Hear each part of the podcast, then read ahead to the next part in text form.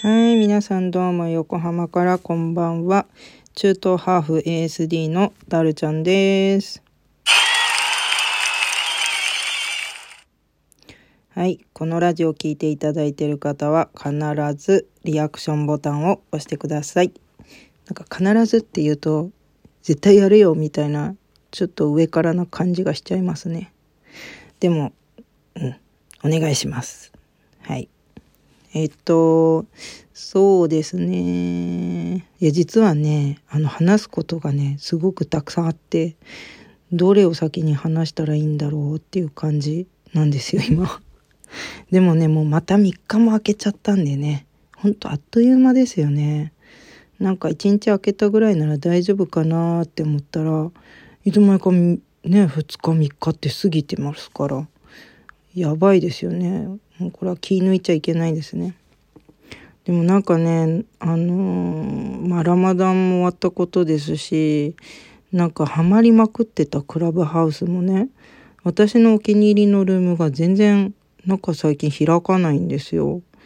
なんかラマダンの間は毎日毎日ね、1日2回必ず、まあ、必ずってわけでもないけど、開いてたのが、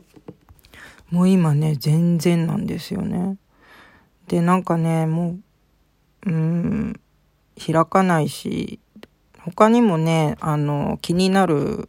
まあ、ユーザーさんがいて、その人が上がってきたら、まあ、上がってくるっていうか、ルーム開いたら、絶対行こうって思ってるんですけど、でもその人も全然もうなんか、忙しいんだと思うんですけど、全然なんか、ルーム開いてなくて、で、まさか私ブロックされてないよねとか、ちょっと心配してるんですけど、ユーザー名は変えたのかな？ちょっとわかんないんですけどね。とにかくそんな感じで今、クラブハウスへの熱がね、完全に下がってます。うん。下がっちゃったね。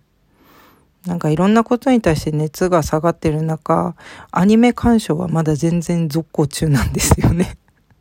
で、今ちょうど見てるやつがね、サイコパスっていうやつで、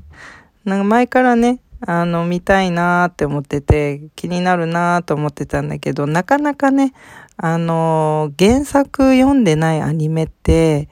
あの、こう、見よう、見たいと思ってもね、見ようって思うのが難しいんですよね。まあ、漫画好きの人だったらこの気持ちわかると思うんですけど、あらかじめ原作が分かっていると、じゃあアニメはどんな感じなのかなとか、あの、どっか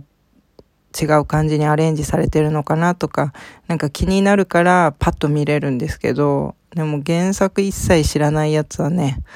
もうなんかはん、どんな話なのかわからないから、結構勇気がいるんですよね。もしつまんなかったらどうしようみたいな。今のところね、あまり外れがないんですよね。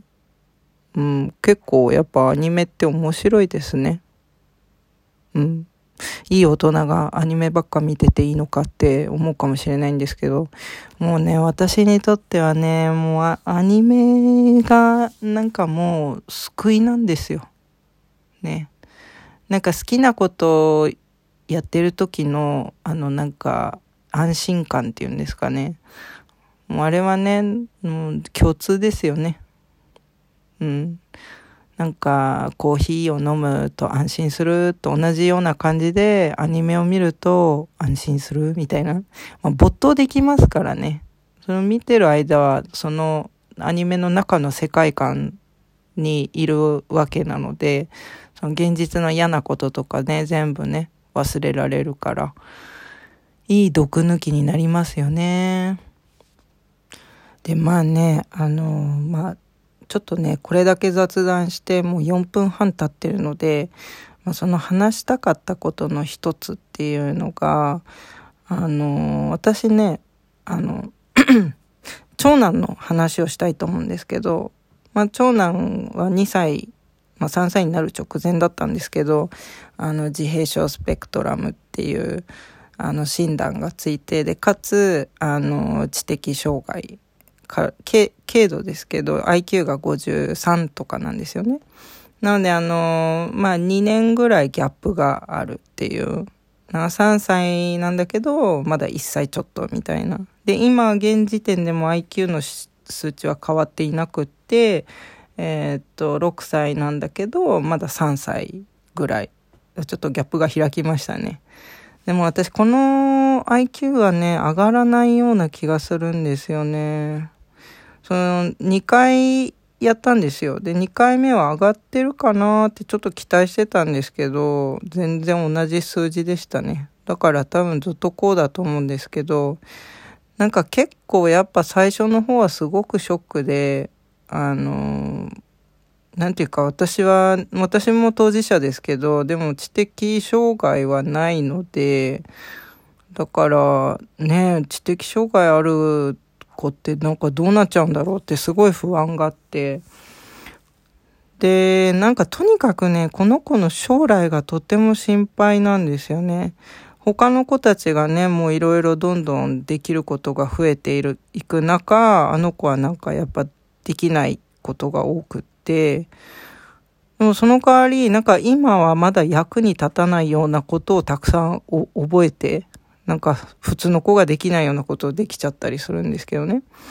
で、その都度ね、やっぱどうしても普通の子だったらなーって思わざるを得ないんですよね。別にあの子自身をこう否定してるわけではなくて、普通の子だったらなんか安心できたのになとか、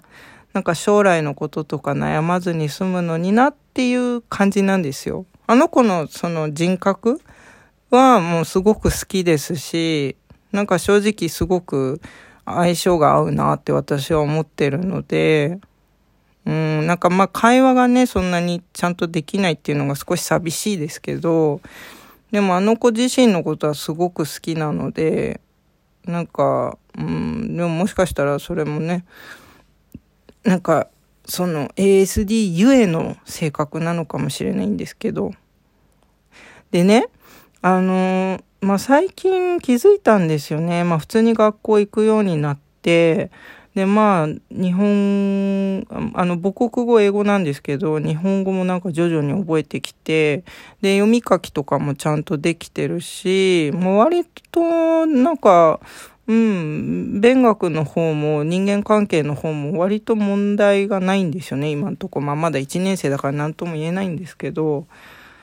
でもそしたらね、なんか、何ですかね。あの子結構褒められることが多いんですよ。まあ今このご時世だとあんまりそういうのがないのかな。とにかくなんかあの保育園とかでも、あの、まあ今の学校でも、デイサービスでも、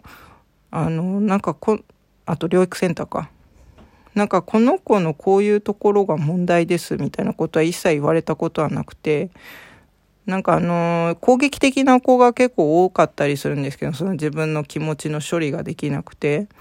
パニックみたいになってしまって、ただなんかそういう攻撃性も一切なくて、なんか本当にソフトな子なので、もうなんか基本結構みんな、みんなに好かれるんですよね。ありがたいことに。まあ、そこは私すごくね、あの、あの子のその人柄っていうところになんかすごく救われてて、で、その人柄のおかげで人望もある、あって、そうするとね、なんかだんだん、なんかあの子が普通だったらって考えることがもう一切なくなってきたんですよね。でむしろ、この間ね、そのまあ数日前なんですけど、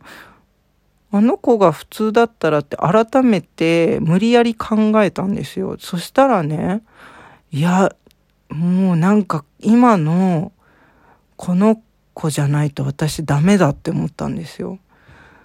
なんか普通っていうのが一切想像できないわけでもないんですけど、でもこの子が普通だったらまた別の意味で違う心配があるんですよね。だってもしかしたら普通に話せてもコミュニケーションに問題がなくなるわけではないじゃないですか。ま、なんか、むしろも、もっと問題が発生する可能性だってあるじゃないですか。っていうか、まあ、そっちの方が高いと思うんですよね。どっちかっていうと、話せる分誤解も生みやすいですし、ねこの SNS とか見てるとね、もう、歴然としてますしね。なんか、言葉が話せても意味が通じてるかどうかっていうのがすごく多いじゃないですか。だから、なんか今のこの子がもうベストだなって思ったんですよ。改めて。こう実際この子が普通だったらどんな感じなんだろうって思ったら、もうなんか今の普通が一番いいなってすごく思ったんですよ。うん。なんかそう思ったらね、すごくなんだろう。ほっとしたっていうか、っていうかもう感慨深くて、私なんか、やっといいとこ来たなって思ってるんですよ。すごいじわーっとするんですけど。まあ、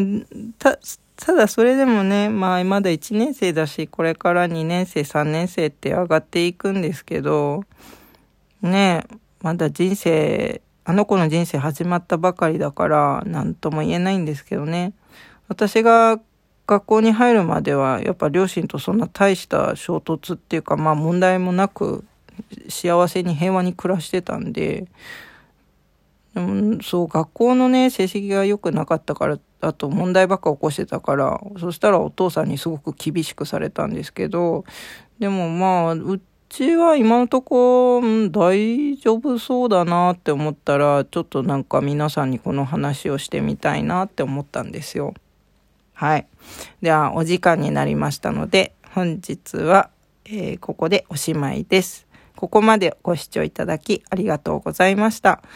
えー、そうですね、リアクションボタンを必ず押してください。で、どのボタンでも大丈夫です。一度だけでもなく連打できます。はい。ではまた次回まで。さようなら。バイバーイ。